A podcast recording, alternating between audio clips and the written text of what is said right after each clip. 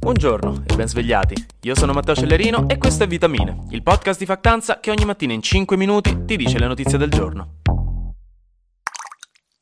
Nel diario di guerra di oggi arriva una piccola piccolissima stellina sticker da metterci sopra per ricordarsi di una piccola buona notizia che di sti tempi però ci prendiamo e ci mettiamo in tasca senza darla per scontata è stato dato l'ok da Israele e dal presidente egiziano al-Sisi, grazie all'intercessione di Joe Biden, che è in Israele in visita diplomatica, all'apertura del passaggio Rafah tra Egitto e Striscia di Gaza. Questo per il passaggio di diversi camion di aiuti umanitari per la popolazione palestinese bloccata in quella zona, che è una buona notizia. Si tratta di aiuti umanitari limitati, dicono per ora una ventina di camion, ne servirebbero molti di più per aiutare davvero la popolazione e specialmente servirebbero rifornimenti di carburante per gli ospedali e quelli non arriveranno con quei camion. Per però è un piccolo inizio per stabilizzare la regione, che in questo momento è al collasso.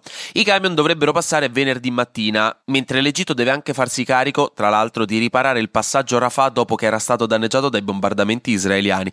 Ma quello dei primi 20 camion in realtà è solo un passaggio di prova per vedere quanto è sicuro questo passaggio. Dovrebbero in teoria esserci altri 150 camion pronti una volta assicurato tutto. Perché il vero problema è che si teme che Hamas possa sequestrare quei camion e tenersi gli aiuti e in quel caso, ha detto Joe Biden, gli aiuti cesserebbero immediatamente.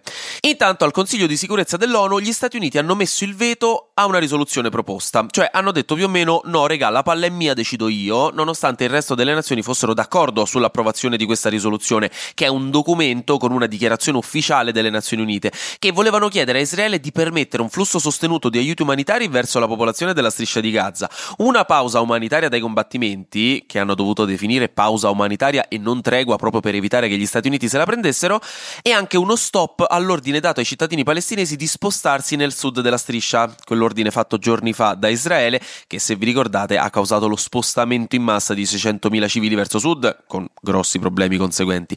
Gli Stati Uniti hanno messo il veto perché nella dichiarazione, che era stata tanto faticosamente redatta dai diplomatici brasiliani apposta con tutte le parole giuste, precise, per non non scontentare nessuno, dicevo in questa risoluzione non si faceva riferimento diretto ed esplicito al diritto di Israele a difendersi.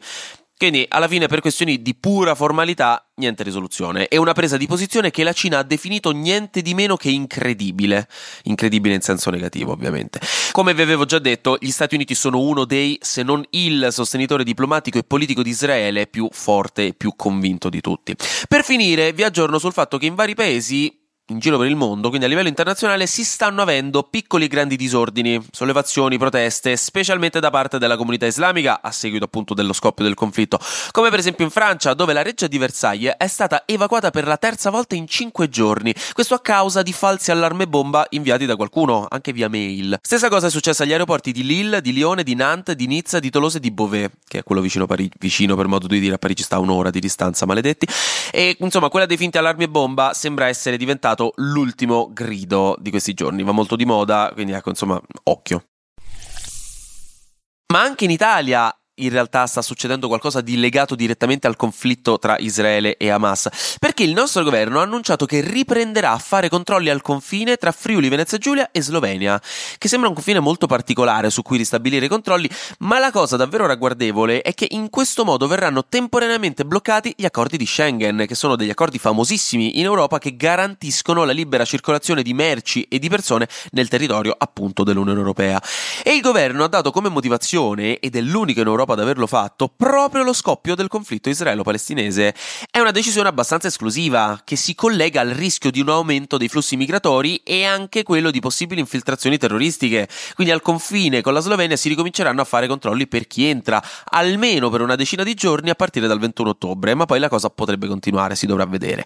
Dall'altro lato, sempre il governo ha proposto una cosa interessante, cioè un altro aumento delle accise sul tabacco, questo per finanziare la legge di bilancio. Aumento delle accise che c'era stato anche già l'anno scorso.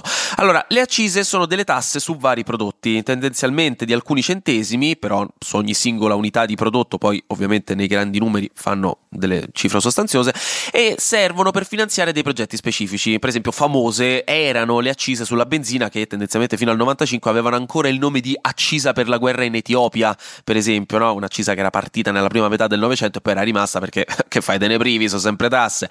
Comunque, quindi questa accisa sul tabacco in breve farà arrabbiare vostra zia, perché gli aumenterà il prezzo delle Malboro rosse che va a comprare ogni domenica mattina.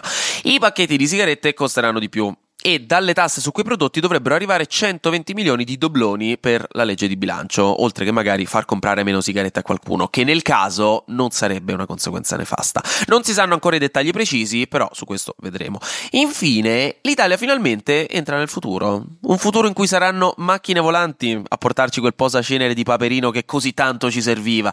Questo perché dal 2024 in Italia e nel Regno Unito Amazon renderà disponibile Amazon Prime Air, cioè la consegna dei pacchi da parte di droni.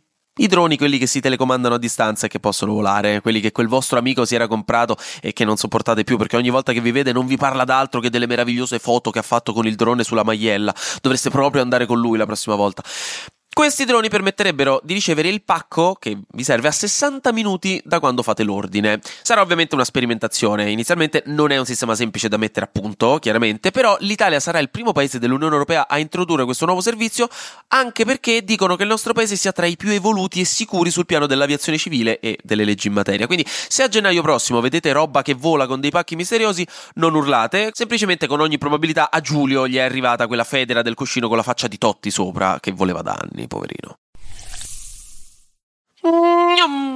Flash News. In Marocco c'è stato un terremoto di magnitudo 4.1 con epicentro a Casablanca. Greta Thunberg, dopo essere stata arrestata per una manifestazione ambientalista non autorizzata, è stata rilasciata su cauzione e inizierà il suo processo a Londra il 15 novembre. Infine, Twitter ha iniziato un esperimento in Nuova Zelanda in cui i nuovi utenti della piattaforma dovranno pagare un dollaro all'anno per usarla. E si tratta ovviamente di una cifra simbolica che servirà per ridurre il numero di bot e profili falsi che vengono creati ogni giorno sulla piattaforma per tenerla più pulita ed evitare propaganda e manipolazioni.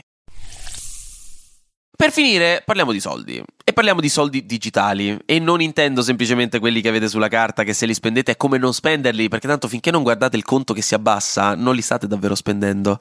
È semplicemente un problema per il voi del futuro. Questo seguitemi per altri consigli finanziari.